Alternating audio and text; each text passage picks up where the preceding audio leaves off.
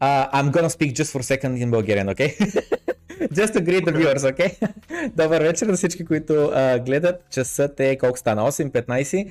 Uh, 30 октомври сме 2021 година и с нас е Ламар Уилсън. So, Uh, Lamar, hi there. I just hey, how you doing, man? How you doing? good, good, good. I'm very, very excited about our conversation. So I pretty much, uh, you know, greeted uh, all the Bulgarian viewers that are watching the stream live right now. Uh, we're making this recording though uh, in English. Firstly, obviously because don't speak Bulgarian, but secondly with the idea that uh, whoever from whatever country he is can watch after that this conversation and uh, you know like hear your thoughts, hear your story, and learn from it. Uh, so pretty much, please let's start with uh, where are you from?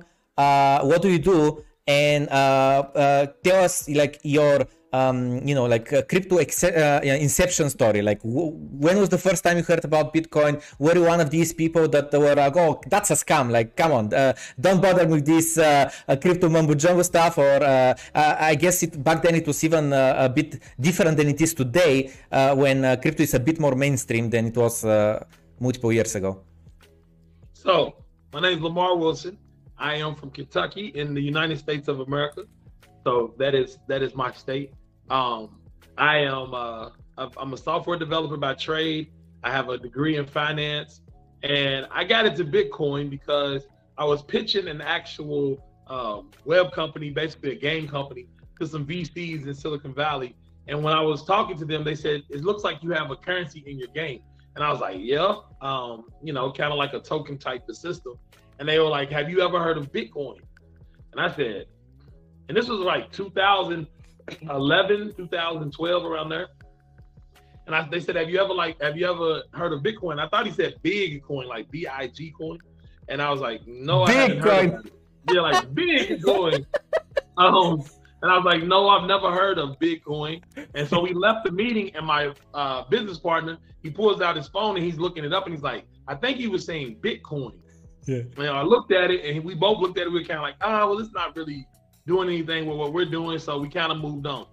Uh, fast forward just a little bit, and a uh, I saw an article where it said Bitcoin hits an all-time high, and I was like, oh man, that's that's crazy. This thing really exists. So I went and looked up Bitcoin again, and this time I read the white paper.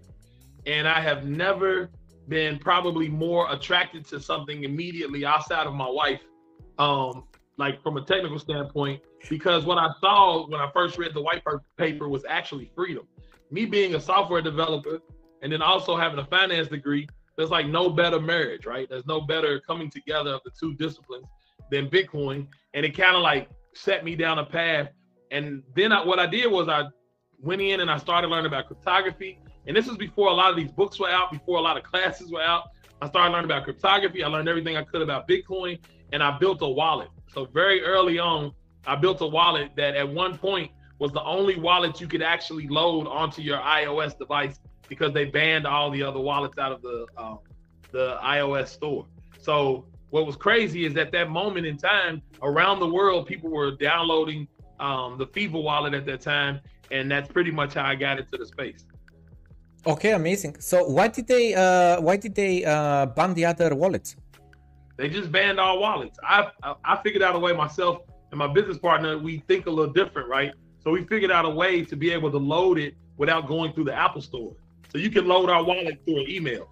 And so once we figured out that, then that's the way we were distributing the wallet was through email. But in the Apple Store, they banned all Bitcoin wallets. I see. I see. Okay. All right. So you said that um, you immediately were uh, really attracted to uh, to the project, what Bitcoin is, and you said that you are a software uh, developer, and at the same time you had a finance uh, background. And remember, there was this tweet that Bitcoin is everything you don't understand about technology, with everything you don't understand about money. So that's pretty much what Bitcoin is. So I, I, I guess this is you know like a standard question, and uh, you've answered it a thousand times, but could you please, uh, for whoever's watching right now, uh, like in one minute, explain what is Bitcoin? So Bitcoin is a decentralized, censorshipless money. And first of all, I think Bitcoin is money. Like that's the that's probably the biggest part of Bitcoin that most people don't get. They look at it so much as just a pure technology that they miss the fact that it's the hardest money ever created. So Bitcoin, let's say that first is money. But from a technical standpoint, Bitcoin is a decentralized protocol that allows you to send around ownership or to trade ownership uh, cryptographically. And the coolest part about it is, is the thing that it actually solved, the actual um, invention that happened was the solving of the Byzantine general problem. Um, so you get rid of all the double spends and things like that, and then it allows you to come to eventual consensus um, over a distributed platform. And I think that is what Bitcoin is. Hopefully, I didn't get too deep, but the money part is probably the most important for everybody to understand. Okay. Well, to someone watching, he might say like, "But I don't get it. Like, I have money. Let's say in Bulgaria, our currency is, is called leva, and I have leva. Like, I have money. I, I can go there to the store, and I I have. Uh, let me. Uh, I'm picking up my wallet here. Here is uh, how our currency uh, looks like. Of course, it has some uh, dead person on on the on a piece of paper. That's what it looks like. How it is uh, looks like on the other side. And uh, and the question is now, I have money. Like this is my money. I can go to the store and I can right now purchase some tomatoes, some bananas, uh, some bread, whatever I want. And with Bitcoin, when I go there, I can't purchase anything because the lady at the store haven't even heard of Bitcoin. So why should I care about this distributed ledger money, sound money, hard money? Like, what does that even mean? Like, why does it matter? I have working money right now here. well, just because you have it doesn't mean that it's actually doing great for you. Because what happens is, is that many of our countries, we print money, right? Our federal banks, they print money. And when they continue to keep printing money, what it does for the working people, the people that are out trading their actual time for money, it actually makes their money worth less. So their purchasing power goes down. So you have to work more to get the same amount of goods and services in the economy.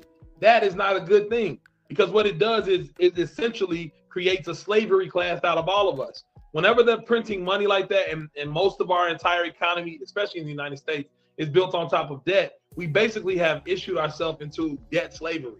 So the money that we're using keeps everyone continuously working, right? Because as they keep printing it, you keep losing purchasing power, which means you have to get up and go work again just to get more money that they're going to keep diluting. Well, with Bitcoin, it's completely different, right? Because there's only ever going to be 21 million Bitcoin. Right now, only about 2% of the world probably owns Bitcoin, maybe even less than that. It's probably less than 2%.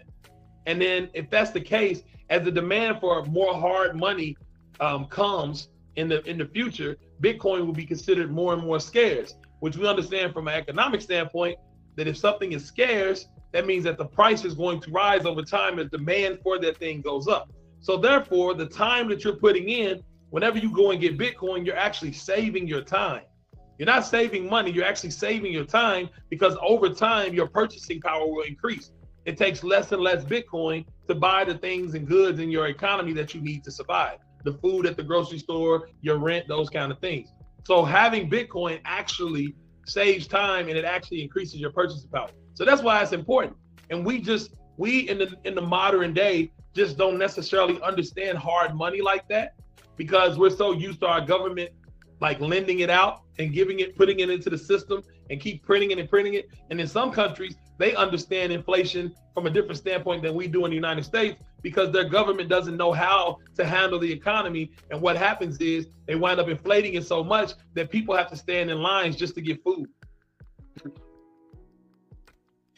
Okay. Um, there was this tweet I remember from a few weeks ago that was saying like, "Have you seen the real estate prices? Like, I haven't seen it crashing so hard in decades.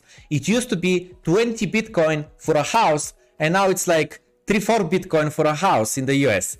Uh, uh, uh, of course, it was you know like a, a, joking tweet because actually the median price of the houses in US is now like 350, 360 thousand dollars, something like that. And just years ago, a year ago, it was like 300 or 310. So it's definitely going up, but in Bitcoin, it is going down.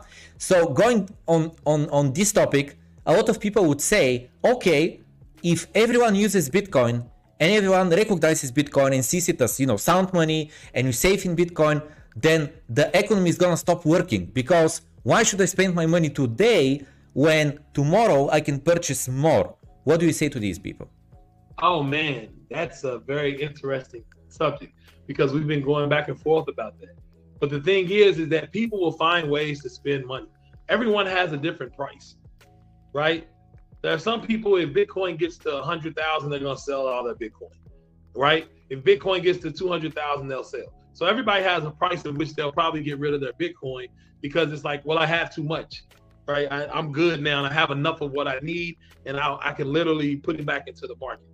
At that point, when we get to hyper Bitcoinization, like you're still going to need goods and services. And here's the thing that's why I always say if you have sovereign money, you also need to live a sovereign life, like move towards being sovereign from everything else.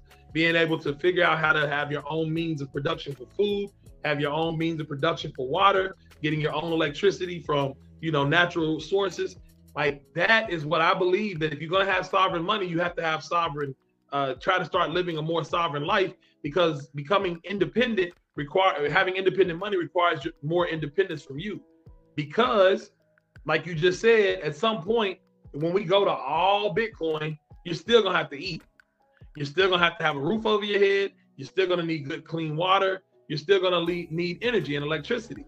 So those people that provide those things to you you're gonna have to take your bitcoin and spend it. Otherwise you're gonna die because you're not gonna eat right? You're not gonna drink water. And so that's what'll happen in hyper Bitcoinization. But that's why I always try to explain to people that along with you stacking your Bitcoin, start taking making your lifestyle more and more sovereign, where you're less dependent on someone else.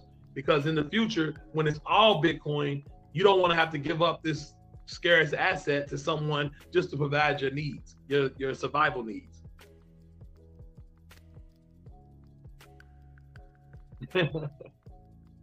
You're thinking, huh? You're thinking. Yeah, I'm thinking because here is something I disagree with you. The way I see it is that uh, when you have X amount of Bitcoin, let's say we all use Bitcoin, right? We all trade in Bitcoin. Uh, let's say right. uh, you want a massage. Yeah, sure. Let's say that's 2000 Satoshis or whatever in the future, right? And let's say after that you want me to fix your door. Let's say it's 3000 Satoshis or something like that, right? For services. And I don't see nothing wrong in, in spending your Satoshis for goods and services that you want, that you need. Right. Uh, uh, what Bitcoin is going to do for you is protect you uh, from the printer, pretty much, right? From devaluating uh, your savings. But me spending it uh, let's say in the grocery store or for some uh, handyman coming in uh, in my house and assisting me with something I, I see nothing wrong with that spending the bitcoin that i have obviously obviously during this process where we're still early adopters we're still like just 2% of the population on the planet having bitcoin obviously yes if you can postpone your uh, your spending as much as possible, you're going to uh, uh, great, really uh, get really great appreciation of the value stored in Bitcoin. But sooner or later, that appreciation is going to stop. Like because we're all into Bitcoin now, right? Like there is no other people to get into Bitcoin. At that point, it will be just free and fair market value for all goods and services. Right. But again, you still have to give some of your Bitcoin up. If I it, think about it like this, if I have a place that I own my house outright, no debt on it, um, and I'm keeping it up, and I have a house that I like basically I grow my own food, have it perpetually growing. I have water coming in. We're doing our own water uh, filtration. And then we also have electricity coming from solar, wind, geothermal, like whatever we can. At that point, I, I have a very limited amount of Bitcoin that I ever have to spend out. But people who don't have that, just like now, they'll be taking 40% of their Bitcoin, their income, and putting it back into the economy. But they'll be giving it to somebody like me if I have all of that stuff already taken care of. So I'll just keep accumulating it and keep accumulating the Bitcoin, and I don't have to put out much.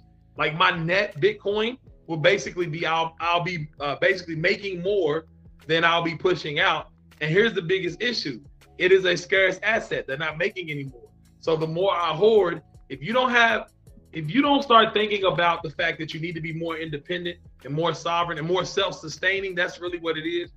Then you'll realize that in the future, when we get to hyper Bitcoinization, that you'll be having to pay that out, which is again, that's just part of it. Like it's not a bad thing. I don't understand. Some people listen to me say that and they go, "Oh no, no." It's like no, it's not a bad thing. It's just the way it, it, economics works. It's just the way it works. If I have a good or a service and I can provide that to you, then therefore I can, right? I can basically get some value back from you, and in the future that value will be Bitcoin.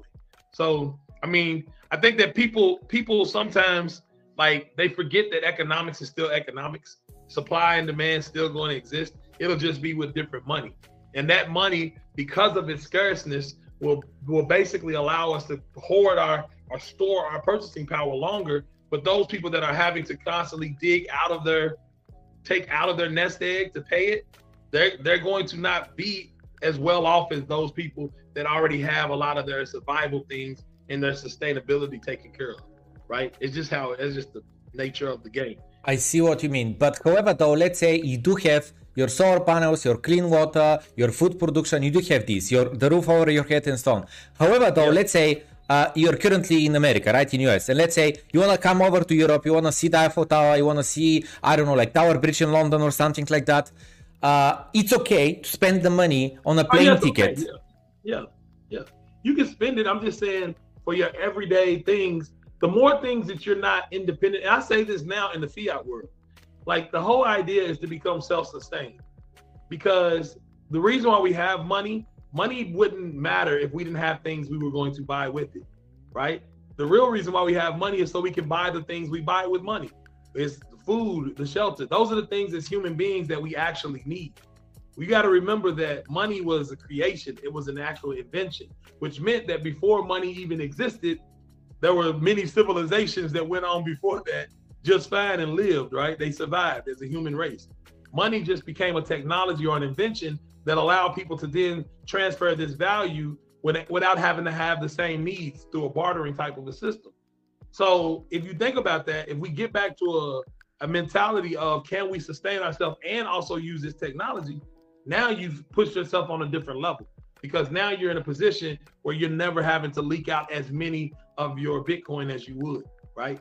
And I think, yeah, it's fine to spend them. I had a wallet, like, right? I built a wallet, so I get it. I I I understand that it's great to to get those Bitcoin out in the economy.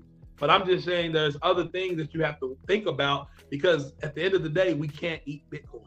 Yes, yes. right? We can't eat it. We can't eat it. We can't sleep in it.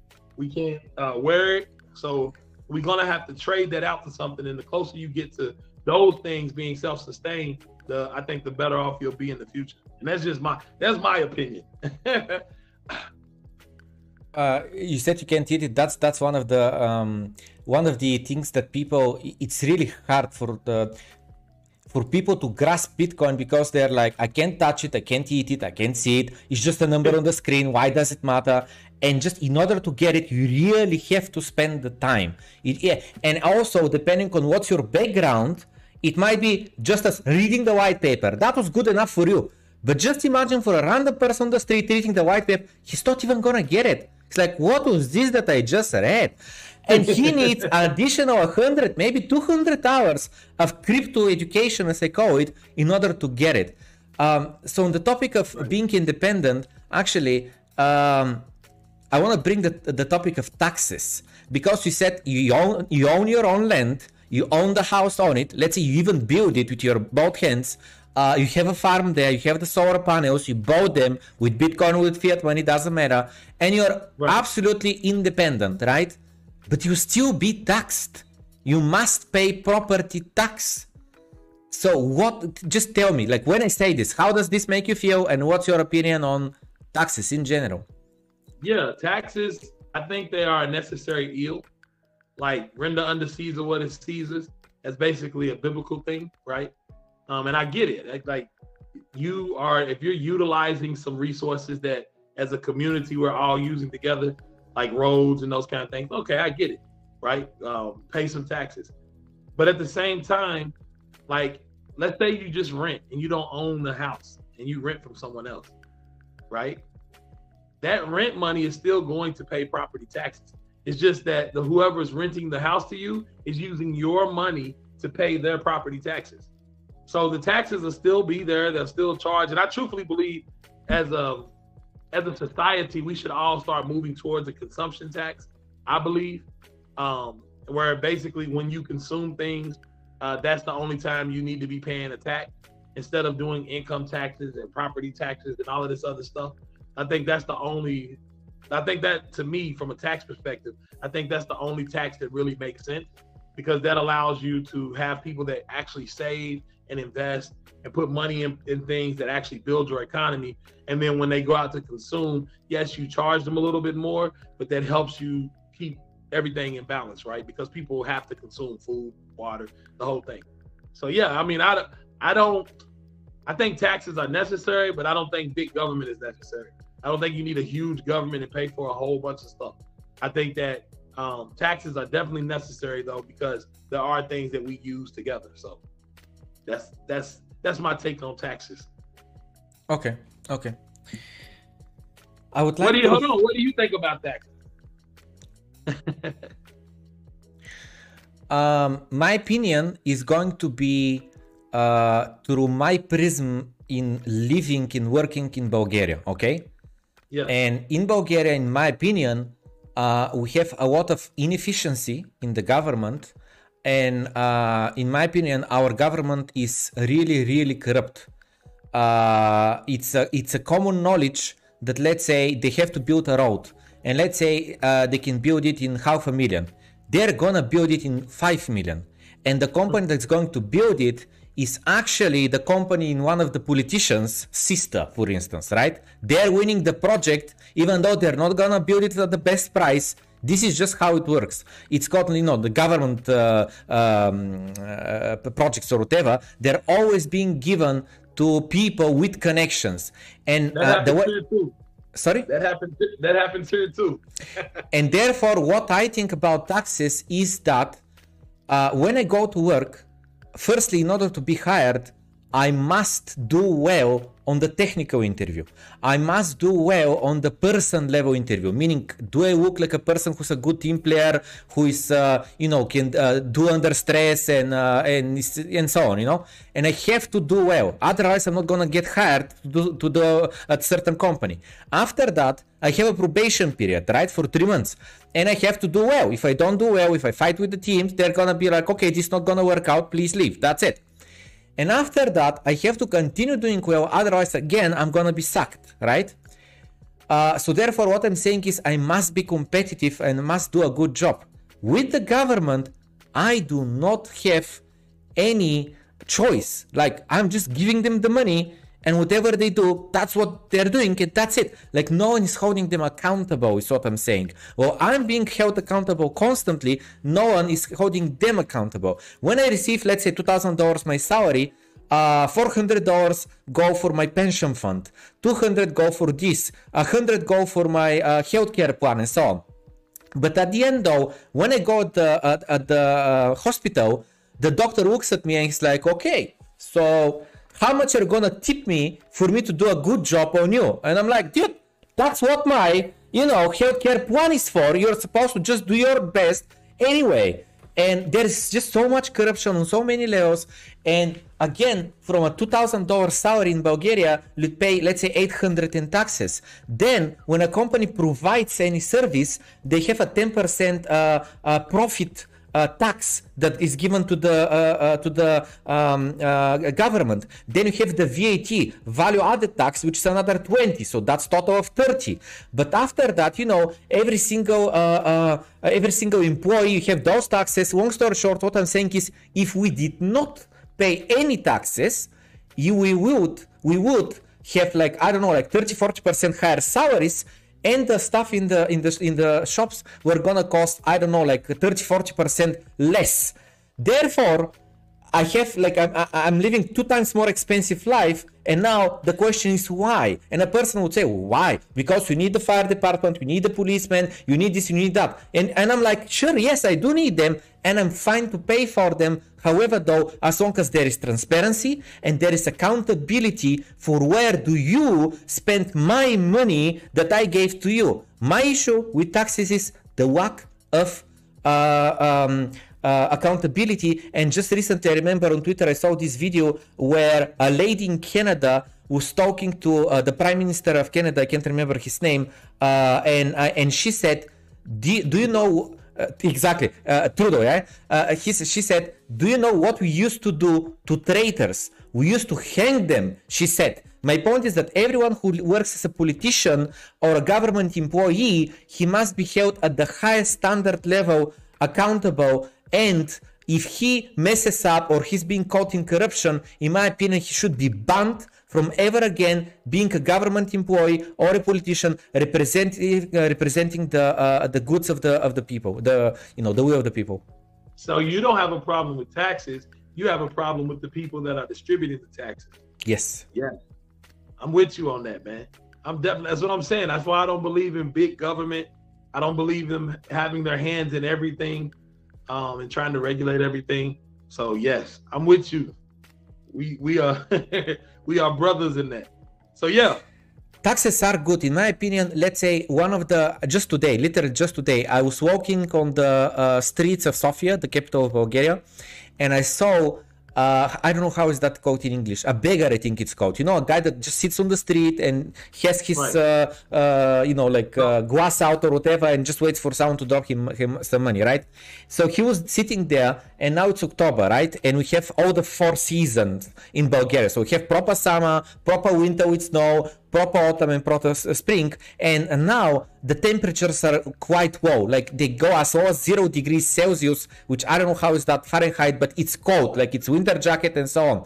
And there is this guy sitting on the ground in the shadow uh, with his legs out uh, no uh, no pants eh, with the idea to show how he has a big wound on his leg so that's you know pretty much like the proof. Like if you ask me why am I a beggar? Well, because I have this broken leg and I cannot go to work. Anyway, I don't know what exactly is his story, but my point is the following. I felt really sorry for that guy, and I thought, like healthcare, especially for uh, life-saving situations and for any heavy diseases or any very large diseases, it must be free. I'm fine paying even 10% of my uh, uh, income for healthcare, but it must after that be free. It's just gonna be like insurance. Like I might be the one, you know, I think the expression in English is like pulling the, the short straw or something. I might be the one, or it might be my kid. So I'm fine paying 10%, even though I'm not, just for the people who, you know, got bad work with health and therefore, you know, they're now on the street and so on. Right. No, I'm with you on that. I'm with, man, Another fist bump. Good stuff. Yeah, I'm with you on that. I think the same thing. But here's the, here's what's so crazy. You know how Bitcoin actually helps with this? Because what happens is is that the reason why all of these taxes and all of this stuff is out there is because the incentives are misaligned. Like the incentives are completely misaligned. If they feel like they can keep printing money, right, then they go the only way they can get it back is to tax. That's the way for especially in the United States. Let's say that in the United States, the way they use the use it, use taxes to get money back, get their money back that they put too much in the system to try to fight inflation. So they either raise interest rates or they raise your taxes to try to pull more money out of the system and bring it back into the government. Listen, you get out of a fiat system like that where you keep printing money, then you start having to realize what's really valuable. And a lot of these extra programs, all of this extra waste will start going out the window. Why? Because they won't have the money to do it. So then what happens is, is with good sound money, you begin to prioritize. It's about like you moving back to Bulgaria. Like you move back to Bulgaria because you prioritize Bitcoin over living in London. So you move back so you can save more money. And you see what I'm saying? Like that's that's the mentality that I believe more people will have if they understand that, hey, like this money that we have, they're not making any more of it. And so we need to do what's best with it and not waste it at all. And it takes away all the waste because you don't know if more money's coming in immediately. Once you get to a point where you stop printing money, you have to stop and really think about where you spend it because you just keep giving a little kid money every week, he's going to spend it on candy and toys over and over and over again. But if you stop giving the kid money and say, here, it's the only money you have for the week, I guarantee he'll start saving it up so he can make sure he can eat, right? He'll make sure he can go get a sandwich every once in a while. That's what happens when you take away the money printing and actually get people into a sound money type of a system. Okay, so really on this topic of uh, saving and uh, um, uh, spending for things that you actually need, I have two topics that I would like to uh, bring. One is yeah. uh, consumerism. Uh, constantly. Like for instance, I kid you not, like I, uh, uh, I kid you not, like it's not here, so I can show it. I literally have two pairs of jeans. Okay, I have the black one and the blue one. That's it. I have two pairs of jeans. Shoes, one pair. That's it.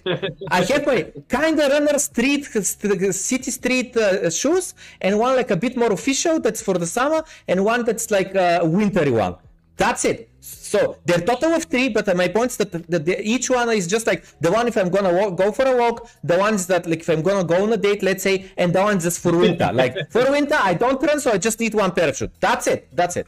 Uh, about t-shirts, like I'm selling these t-shirts, so I'm selling like uh, crypto branded t-shirts. So I have a bunch of them, like I have 15 of them, but it's because every single day when I have a stream, I, I wear a different one. Uh, so it's uh, kind of half marketing, half, you know, wearing my own t-shirts that I'm proud of and so on.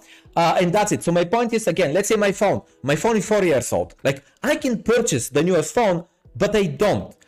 At the same time though, uh, there is a lot of people who spend all their income or they even borrow money on credit card or whatever to spend even more let's say on a new car or a bigger condo or uh, having i don't know like uh, 10 uh, uh, uh suits or having uh, the latest watch and so on. So what is your take on spending money that you don't have or spending money on things that do they really make you happy or bring any value in your life Man, listen, I have been known to be, people call me a cheapskate because I'm just like you. I have what? I have a pair of flip flops and one pair of shoes.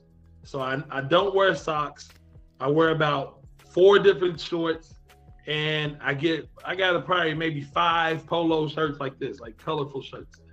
That's pretty much it. Like I don't have a lot of clothes because I'm just like you. I don't think you need a lot of things.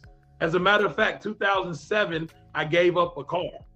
Like I literally said, I'm not going to own a car. There's no reason for me to own a car.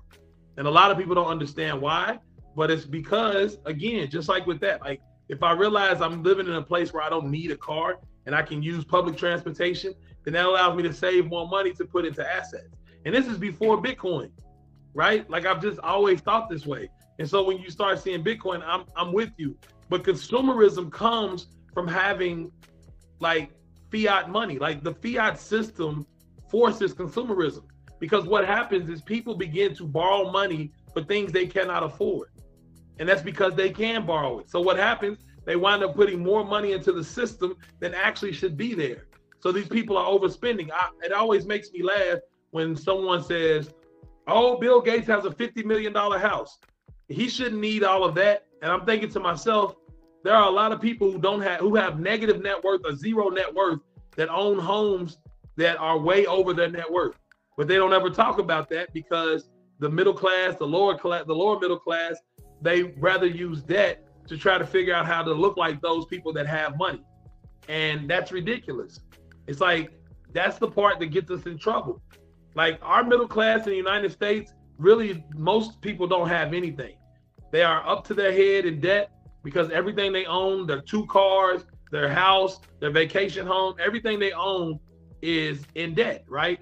And so they really don't own much of anything, but they do have it, but they don't really own it. And so they have to keep going to work every single day to continue to pay for that debt just on those things that, like, especially with cars that depreciate. Like, if I understand how. Do they though? Do they? One year, I heard that the second uh, hand cars in US actually rose uh, rose in price. oh yeah, they rose in price because of the. But look, that's because of the supply chain, right? Yeah, no, it's yeah, it's like it's like that's like the one few things. But if you start thinking about the supply chain, if we have those kind of problems, that means we're running into a situation of inflation. Because if cars are rising in price, right? Then everything else has to be rising in price, which shows you that we have a certain amount of inflation coming into the market that we're not used to. And so it's uh it's a it's a slippery slope when you start dealing with fiat currencies. And that's the reason why I'm a huge advocate of Bitcoin. Period, because I understand like it'll it will literally change your priorities. You all that stuff you usually buy, you won't. As a matter of fact, uh, I know people that like had sneaker collections like Michael Jordan shoes collections. or shoe collections, and they would literally sell them to get Bitcoin because they realize like, what am I doing? what have I done all of this? I got a whole wall full of Michael Jordan shoes for what reason? But when you say Michael Jordan shoes, you don't mean like signed by him or something. No, just shoes. They just have like they made sure they collected every shoe that he comes out with. So they spend the two or three hundred dollars every time it comes out. So they have a whole wall full of shoes. That's crazy. that's, that's how it is. That's that's Americans. um, Luba uh, asked just asked in the chat. Uh, okay, a question to Amar. What else brings value apart from Bitcoin slash crypto? What else is worth spending money on apart from Bitcoin? So about the, the topic of bringing value, actually, uh, I have a separate question on that because uh, again, it's some people say that yeah, sure, but Bitcoin is gonna break the economy because people don't want to spend uh, uh, their Bitcoin because it's gonna appreciate uh, in price. But the thing is that if no one wants to spend uh, their Bitcoin, everyone is just hoarding it. At the end, like no one's gonna be providing services, and at the end, the very few people who will, they're gonna provide it at a very high price, even in Bitcoin. And then at that point, the free market mechanism of other people are saying like, what? That guy just fixed the chimney for two Bitcoin? I'm gonna do it for a Bitcoin and a half. And then the next guy is gonna be like, I'm gonna do it for just one Bitcoin, and so on. Right. So the idea is that this argument to me is so invalid about uh, about that. However, though uh, a more interesting topic is the the one about investing let's say in stocks or in startups. In order to invest there you must really really think about is this company to create value? And therefore if i invest one bitcoin in it am i sure that i'm to get at least two bitcoin back? Uh, again though the difference is thinking in fixed supply money because in dollars you're thinking yeah if i borrow some money and if i invest it it really doesn't matter because inflation is going to eat it away anyway and it's going to let's say eat um, you know inflate away my uh, loan or something. So it's much easier to put everything in s&p 500 especially when you don't have any interest rate offered by your uh, uh, uh bank. Yeah so investing in stocks and like you said there's an opportunity cost if you invest in stocks or any other asset? Um, I've been talking to people about real estate, but they don't understand. I'm not telling everybody to go out here and buy a single family home at all. I'm just saying that right now interest rates are extremely low, and a lot of people can go out and get money really cheaply and buy a house that they can actually live in and pay less rent, pay less than their rent. And if they can pay less than their rent, then why not? Right? Because now all of a sudden that cash flow, they can take the extra amount of it and go and get Bitcoin.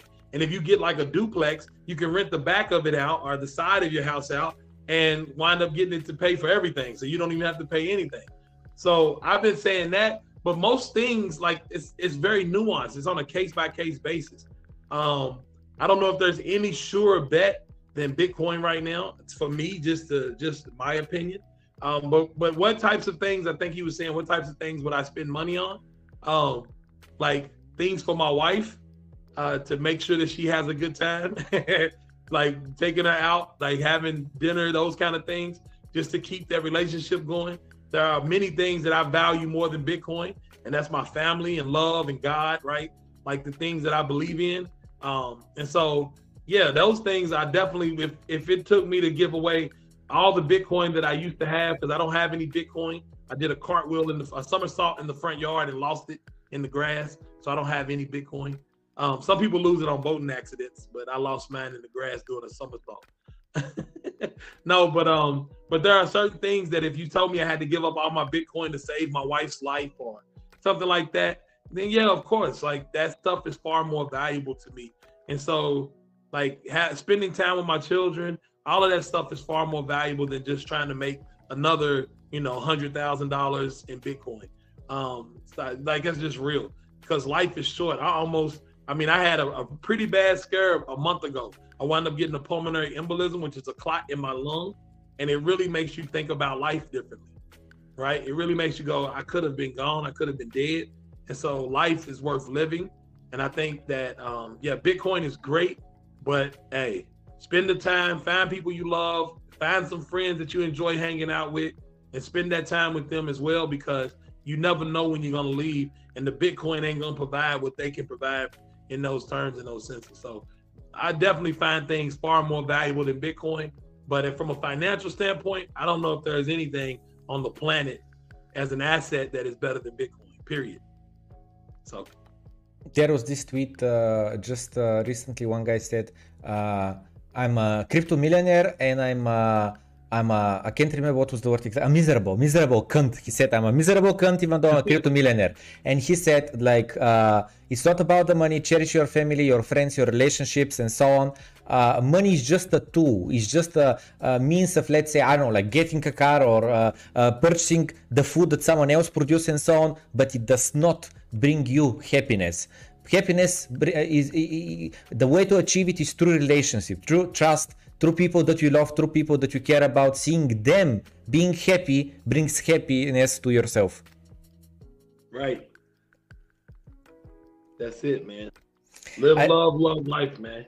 If you live love, you'll love your life. That's just that's my saying. I stick with it because it, it's real. So yeah, I mean, having Bitcoin, but having people around you to share it with is even better. Like it's just it just makes it a whole lot better. So yeah, that's my answer to his um, what other things did you put value into? So before we uh, started, I mentioned that I started the channel about a year and a half uh, ago, but I uh, I didn't say when I got in crypto. So I got in crypto in 2017, and the thing is, I've heard about Bitcoin back in 2011. I was 22 years old back then, and when I heard about it, I heard that the price again hit all time high or whatever, and I checked it and I was like, oh man, if I put any money in it, you know, it was gonna quadruple or whatever in the past month or whatever. And I and, and the thought process was I missed my chance. And then I heard again about Bitcoin when it hit a hundred dollars or something. And I looked at the chart and I was like, oh man, I missed my chance again. And then it hit a thousand dollars. And then I'm like, are you kidding me? I missed my chance again. And I was just, you know, I was a kid or I was stupid. I don't know, but I, I, I was just repeating the same words. I missed my chance. I missed my chance. And then 2017, Bitcoin hits 2000. I remember $2,300. And I, I am seeing some random, uh, uh, I think it was maybe on Reddit or something. I saw this article and I'm thinking, I missed my chance again, but my brain this time made the connection to the previous times. Bitcoin, I missed my chance. Bitcoin, I missed the chance for the fourth time. And I was like, okay, there must be something here. If this thing keeps popping up, keeps popping up, and I'm constantly thinking the same thing, I miss my chance. So I spent for the next three months learning about Bitcoin. Andreas Antonopoulos was pretty much the main channel, the main guy who taught me about Bitcoin and uh, how thanks to Bitcoin and the Internet of Things, we can make so crazy things and micropayments and just like, I know, let's say being a blogger, someone could send you just one cent to thank you for the article. But if it's a really good article, a million people with one cent, you know, you're getting uh, yourself uh, being able to uh, uh, uh, bring revenue from your content, the content that you create and so on. And my point is the following, that in 2017 I was just investing with the idea. I saw the, um, you know, I saw the potential of Bitcoin. I was saying this thing is gonna be worth millions one day. So just putting my savings there, putting my savings there. I didn't cash out all the way to the top. I didn't cash out, and then when it crashed down to 3,000, again I continued investing, but I was, you know, quite disheartened. All my friends were like, "Oh, that guy that never cashed out. Bitcoin is a Ponzi. It crashed. It's going to die, and so on." I was like, "I don't know, man. I just continue investing. Whatever happens, happens." And though I remember back in 2018, 2019, I was quite disheartened. I was thinking, what if this really fails? Uh, and I was not disheartened about losing my money, but I was disheartened about I imagined already in my head what the world would look like if crypto was the dominate uh, dominated uh, uh, payment network. I was thinking like, you know, it, it's gonna be such a better world. And back in 2020, beginning of 2020, things did not look that bad. Let's say Bitcoin was 10,000 or whatever. Uh, it recovered some, and I was thinking.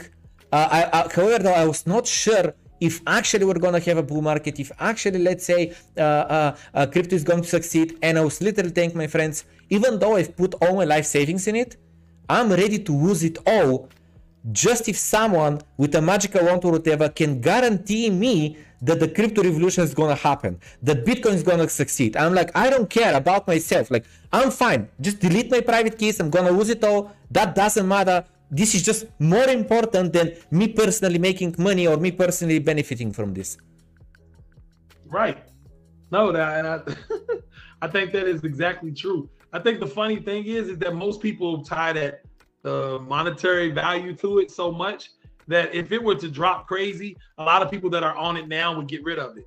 And I like the fact that you weren't doing that because you understand that the value is far greater than the price that you see. That's what it takes to actually be a real like long-term Bitcoiner. You have to understand its value because like you were talking about with ownership earlier before we got on here, we were talking about ownership. Like being able to actually own your own money and I don't mean like own it in a bank account where they can easily shut your bank account down and tell you you can't get it and you can't get to it. And there's certain countries you can't send your money to, but actually owning your own money because you own the keys and have the ability to send that money anywhere on the planet, regardless of what your government or your bank says, that is extremely powerful. That is so empowering to an individual because before the government prints the money, the banks hold the money, they tell you when you can send it, and they make it seem like it's yours. But is it really yours if you can't send it on a Sunday? If you can't go in the bank and get it out on Sunday, it's probably not really yours, right? That's why with Bitcoin, if you own your keys and you have self custody, you actually own the actual asset. And that is extremely powerful, especially in this world, right? It's like that that that is what got me. That's the freedom I saw in the in the Bitcoin white paper. I saw that freedom and it just really made me go, man, this is amazing. So yeah, man. So Bulgaria is in Eastern Europe and one of our, our neighboring countries is Turkey. And Turkey currently have insane inflation. Because what I told you earlier before we started was like one of the questions I'm gonna ask you is to people who say, I don't care about uh, Bitcoin because I have money. I have my bank account, it works, my savings are there, I feel safe, there's not that high inflation at the moment and so on. There wasn't high inflation, let's say, for 20 years or 30 years. I highly doubt it's gonna happen in our lifetime and so on. And people like that say, uh, why should I care? And then you look at your neighbor and you see them constantly losing their purchasing power and actually bitcoin i think uh, it hit like a hundred thousand dollars or something there uh, back when we were at 60 just because they were you know racing to buy bitcoin and be able to store their value there. So what do you think about this about the, the fact that people sometimes when the problem is not their problem they just don't value it. They don't they, they're not scared of it. They're, they don't think that it will ever happen to them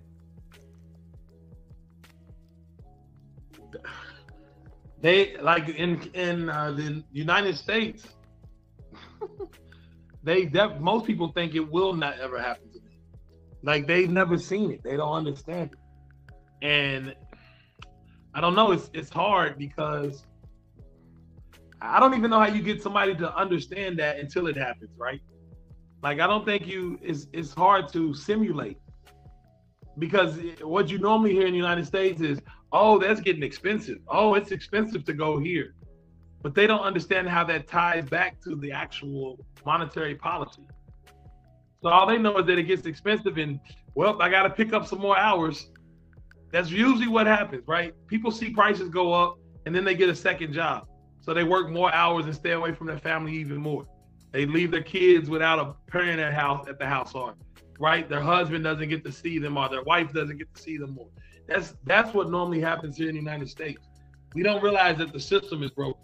And so when it ha- when things like what goes on in Turkey ha- would happen here, I I don't we would we might go into pure chaos.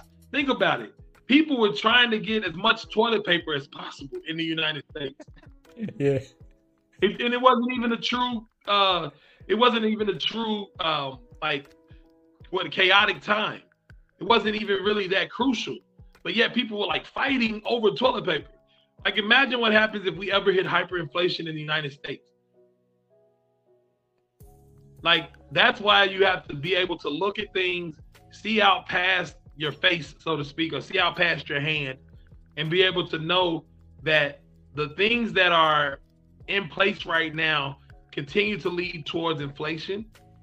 And those things, if you notice how they're printing money and everything, and we get to UBI, those things will decay the United States even more so than it is today. And and that's that's going to be a problem. So you got to have vision You got to be able to see past your hand and say, you know what? There's something on the other side, and I need to prepare for it now. That's why I love your story of moving back to Bulgaria and, and stacking your stack, stacking your set, because you because you saw into the future, right? And not everybody does. And matter of fact, the Bible says, if you don't have vision, you'll perish. Like that's what literally happens. So you got to be able to kind of look at what's going on now and see where the trend is going, uh, or as Wayne Gretzky says, skate where the puck is headed, and and make and prepare accordingly. So, man, this is a really good podcast. I must say, man, I like, I like this question. Thank you.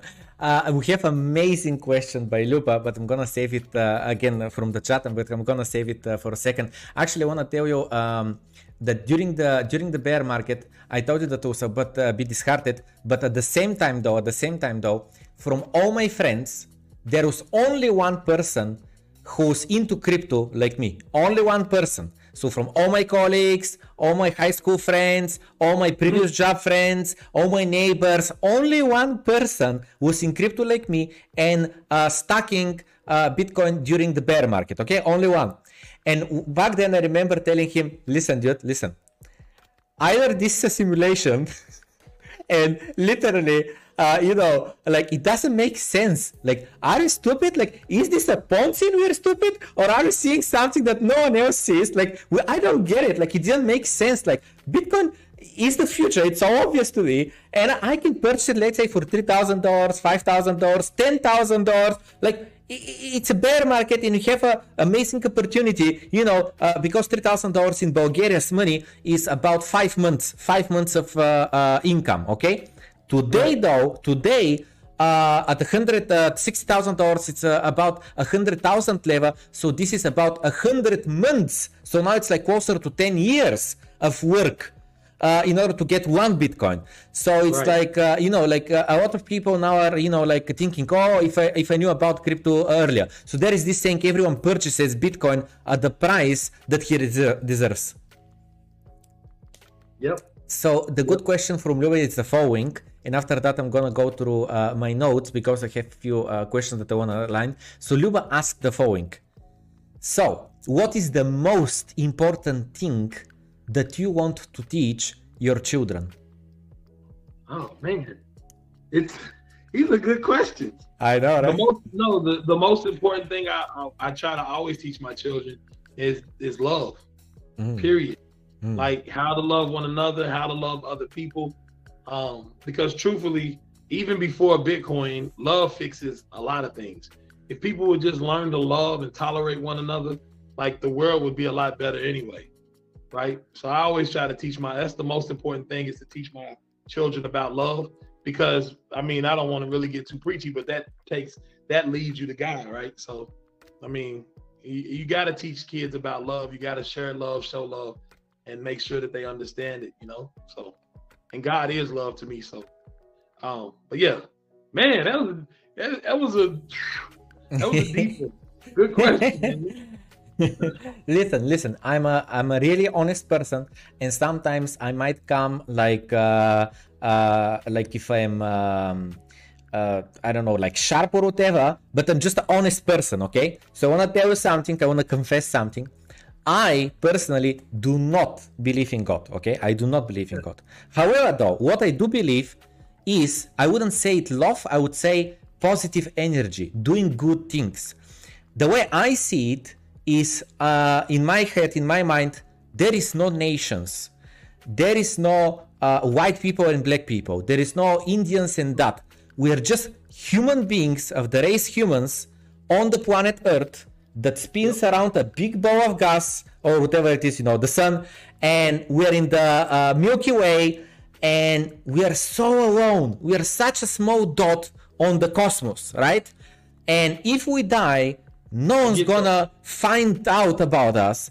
And literally, we, we must be so responsible and work together to make sure that we're not gonna kill each other and uh, doing good propagates because when I help someone and make his day, yes, sure, there's some people that are gonna take advantage of you. Of course, yes, there are some people like that. But some other will be like, oh wow, my neighbor is actually a good person. I'm so grateful that he assisted me with something. And then tomorrow, when he's being asked a favor, he'll be a lot more willing to do the favor. So what I'm saying is, I do not believe in God per se, but I do believe that uh, in just goodness. We must be good and goodness if you do good good is going to come back to you.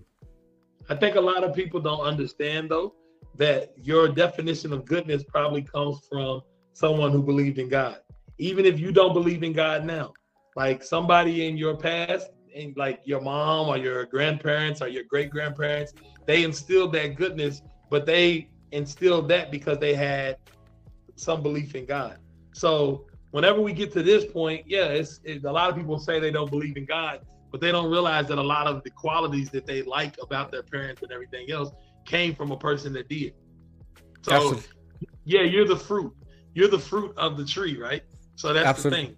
So that's why I don't. I, yeah, if you don't believe in God, that's fine. But I, I definitely believe in Him because, um, again, that's the only way that I feel like I can understand what love is and understand. It's almost like how do you understand Bitcoin? You got to go get the Satoshi white paper. How do you understand love and how to handle and deal with each other? You got to understand God, right? Like you got to understand. For me, it's Jesus, so you got to understand Jesus Christ. But that's it. I mean, I don't argue with anybody about it because you can believe what you want. But for me, I just try to show it, right? I like, like what you said. I try to plant the seeds of positive energy and love in the world, and then hopefully people see that and go, "Man, why are you always so nice?" Or man, why do you always? And I'm like, because of God, right? It allows me to tell them without going, hey, you need to get with God. You know what I mean? It's just like it allows me just to share my my my biggest sermon should be my life. You feel me? So because I'm not a religious person, I'm not that familiar with different religions. However, I do like the Christian religion and the Ten Commandments, I think it's called in English, the don't steal, don't kill, don't do this. They're all good rules to live by. So generally, I'm not, you know, believer in God myself, but I do like the idea of religion and uh, uh, you know like uh, being a community and uh, obviously following the Ten Commandments and not doing anything that you don't want to be done to yourself. Like that's my rule. Like don't do to anyone else something that you don't want done uh, uh, to yourself. I I taken one note because you talked so much about love. I taken one note actually from the from a podcast that I watched with you to prepare for hours uh, uh, there you said a very funny line. It was, I love babies and I love old people. Do you remember that? And you said it a year ago. I don't know if you're saying it uh, uh, frequently or not, but can you please expand on that and uh, tell whoever's watching this podcast what does that mean? So I love babies and I love old people because babies they don't know enough to fight everyone and get upset, and old people they've lived their life they don't care enough to fight everyone. They do what they want to do. Everybody in the middle is like they're politicking. They want to get be-, be better than each other. They want to fight each other. They want to be get more money and all of this other stuff. And so they make it hard in the middle. So babies, you just have a good time and play with them. And old people, you have a good time and play with them too. Because neither side usually cares, right? It's the people in the middle that just want to keep tugging and fighting and killing and you know what I mean? It's just I, I think that there's something very virtuous about the ends of the in the beginning and the end. When you know nothing and when you know everything, or you know a lot, but you realize like it wasn't worth nothing. Right? Knowing all of that really means nothing. And you like when you talk to older people, they'll tell you the most important things were the relationships they had, the risks that they that they took. Like that was the most like when you talk to them when they're on the deathbed, they'll say, I wish I took more risk and I wish I kept more relationships. Because as you get older, you start realizing those are the real things that as a life lived, money can't solve. You know what I mean? So yeah, man, you got me over here too. Like we supposed to be talking about Bitcoin. it's all connected though. It's all connected. Yes, man. Yeah. Um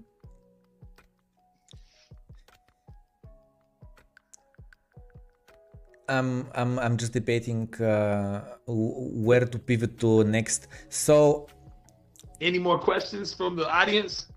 Um, there is a lot of comments Uh, but no questions. Yeah, they, they will they will ask. Uh, there is one about NFTs, but I'm uh, keeping it for a bit uh, later.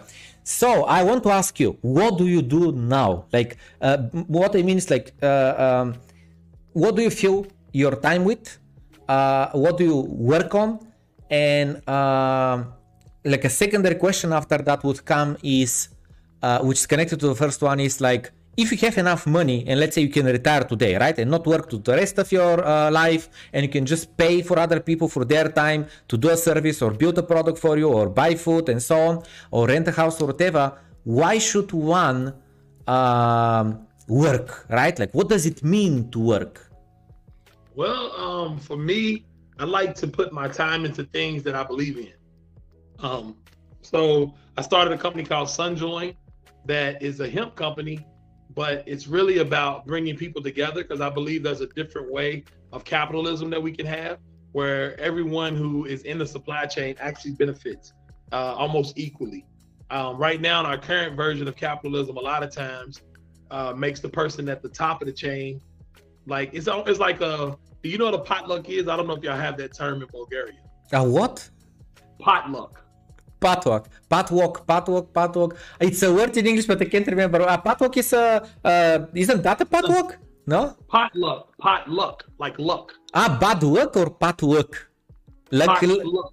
Potluck. Like lucky? Yeah, like yeah. lucky? Yeah. But potluck. No. So a pot, I'll tell you what a potluck is. Okay. A potluck is where everyone cooks and then they all bring the food together. Okay. And everyone eats together. Okay. So okay. you all like, I'll cook something you can cook a dish, I cook a dish. We bring them all. You cook the chicken, and I cook the, the green beans. I've seen that. Bring... I've seen that in the American movies where one brings the chicken and the other one brings the homemade bread, and that uh, lady's gonna bring the pie and so on. Okay, we don't do that here, but I get it. Yeah. Yeah, that's a potluck. Okay. So okay. I call that potluck capitalism because, like you said, everybody brings their own thing to the table, and they all get to benefit from it usually in our in our uh, sense of capitalism, what normally happens is the person whose table it is, you bring your stuff to the table, and that person gets to eat first. That's normally what happens. You bring your work, your time, your labor, and the CEO and the shareholders they eat first, and then they give you the scraps, right? Where I'm trying to build a company with Sunjoin that basically says everybody brings all of their value to the table, and then everybody benefits equally across the table. So that's what I'm that's what I'm trying to build with Sunjoin. Um, and I mean, it's been cool. It's been really fun. Uh, the pandemic kind of hurt us a little bit from some of the things we wanted to do because we couldn't get people together. But outside of that, it's been really awesome to grow hemp, that be on the farm, to do all of those kind of things. It's really fun. And then the other side, I built Black Bitcoin Billionaires, which is a group that is very multicultural. Uh, I actually met Nikolai from Bulgaria. He was in there. That's how I met. That's how I got on this show. shout out to shout out to Nikolai. yeah, shout out Nikolai. Um, he's part of Black Bitcoin Billionaires because anybody's welcome. Anybody who wants to come, we do not discriminate. Um, anybody can come in, and what we do is educate on Bitcoin on a daily basis, just to make sure everybody hears all the things that we're saying, and so we can get that that message into uh, places that normally people don't get it. So those are the things I do on a consistent basis. And then of course I love to program. I'm a software developer. I love to program. So I work on projects all the time just to keep my keep my mind and my fingers going. nice. Okay. Um what do you do though in, in, in software world? Like what do you work on? What do you develop? So um, right now I'm helping my son. Okay. Because when I got out of the hospital, um, he he had been trying to do because he's a he's an artist and also a designer, and he's been trying to do these NFTs. that are like really interesting. So I told him I would help him out, but I wanted to build something to build it on top of Bitcoin first. So I was just like trying to look at the Lightning Network. Like right now, I'm running like a, a PlebNet Playground Lightning node for the testnet that they have at PlebNet. Um, and I was trying to build something on top of Bitcoin but when I got out of the hospital, I was like, listen, man, we're gonna use whatever tools are out there now and get your get your NFT out. Because I mean, who knows? It just I don't know. It, it really brought me to. It, it really shared my moral, uh, my, my mortality. That's the word. Like you really feel out. You really realize how fragile you are when you get that sick. So it's like I might not have a lot of time to work with my son, right? So let's knock this thing out and get it out there into the world so he can have it, so he can do it. So yeah, that's what I'm helping him do right now is to help him get the website and the game. He wants to because really what he what he wants to do is build a game, and he's just using the NFT for access. Because I don't think any of us believe in the whole JPEG ownership thing, right? Like, I don't know if we really believe in that because that's not how a smart contract works. So what he's using it for is basically saying if you have one of these, you can play my game, right? So he's using it for access, almost like a ticket.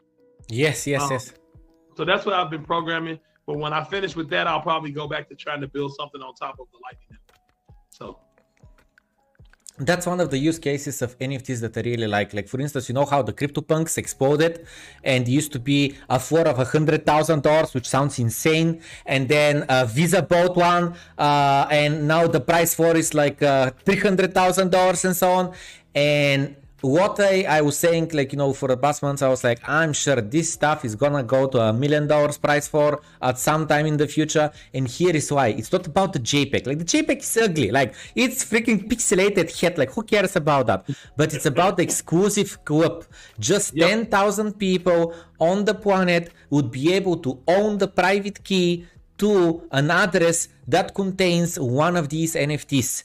And on Discord, I've seen already integration where on Discord you click on login with your wallet and it and you connect your wallet with uh, MetaMask or Rappi or whatever. You sign a message to confirm that you're the owner, you have the private key to this address. And then on this address is there an NFT of this series. And there is, then the Discord gives you a certain row that gives you access to a certain channel. So my point is this integration with uh, uh, the blockchain of Ethereum uh, blockchain uh, and a third-party application already is there. It's working and it's proven. And it's just it's just crazy. And actually what i would love to do if ethereum gas prices were not freaking 100 200 dollars what i would love to do is let's say i don't know like make a mint uh, limited uh, nft of 100 uh, uh, items or uh, 200 or 500 or whatever which would be just like the super core community of my channel of my community right? Yeah. and it's gonna be a free market. If someone doesn't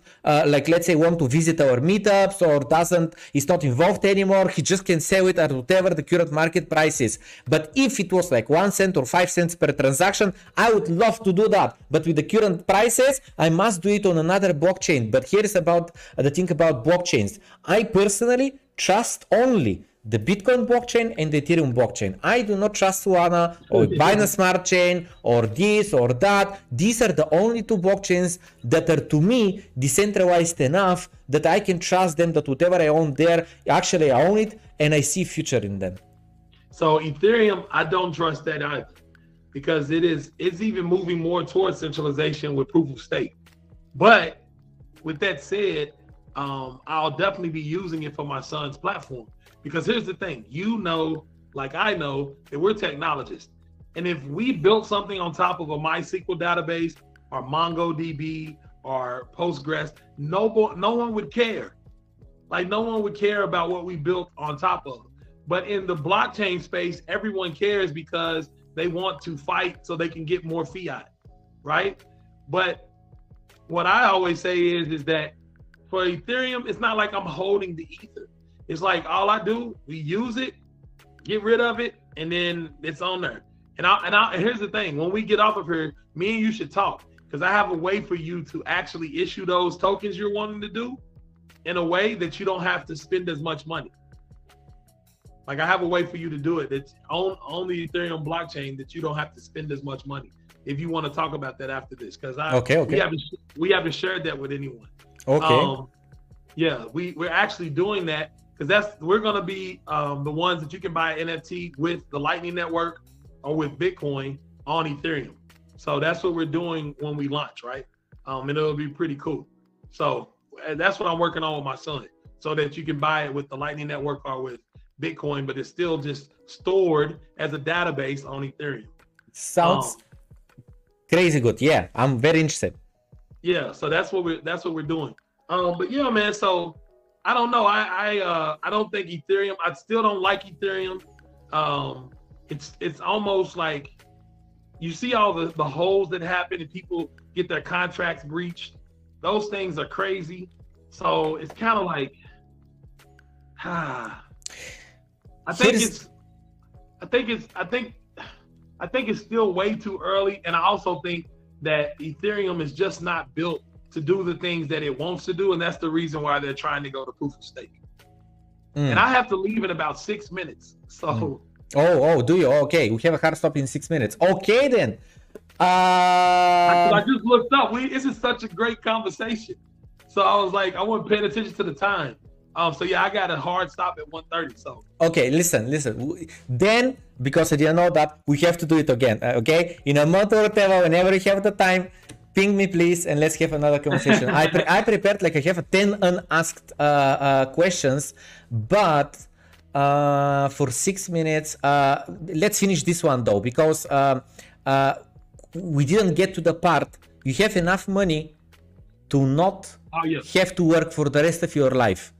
Why instead of getting, I don't know, like three models and uh, going to some islands there and just drinking martinis the whole day, why spend your time on building things or working on something or trying to grow a community? Why should you do that instead of just living the best life uh, on some island with uh, some that top models? the, but that is the best life. Doing what you love to do. I love to program. I love to build applications. So for me and the three models, I would die because my wife would kill me. So I couldn't have the three models. But I love the program. So for me, it's like if I was sitting on a beach right now in Costa Rica, I would still be programming. Just because I I would still be building something. Just because that's what I love to do. Like some people like to paint, some people like to play basketball. I like to play basketball, but I really love to program. So I like to keep stretching my mind that way. And so that's yeah, that's why I would do it because it's fun. It's really fun. Like, Okay. don't you love the program? I do, I do, yeah, yeah. I, I've actually said that one of the things that I would like to do uh, after the bull market ends is uh, one of the things that I'd love to do is a um, uh, a school about development in Bulgaria with the idea to help more people get into software development uh, uh, as many as possible because uh, with especially now after the pandemic started a lot more companies are realizing that work from home does work. You can get Right. people. Also let's say it's just cost effective to hire people from abroad. Uh, bulgaria is a, a, a big development hub for western europe. As i uh, said you know the, wages here are much smaller than in western union. Let's say in western union uh, western western uh, europe if you have to pay i don't know let's say uh, 3000 or 5000 euros salary you can get half you can pay half that to a bulgarian is gonna bring the same uh, quality uh, of work That's awesome. That's Okay. awesome. Do you all use the, do you use the euro in Bulgaria?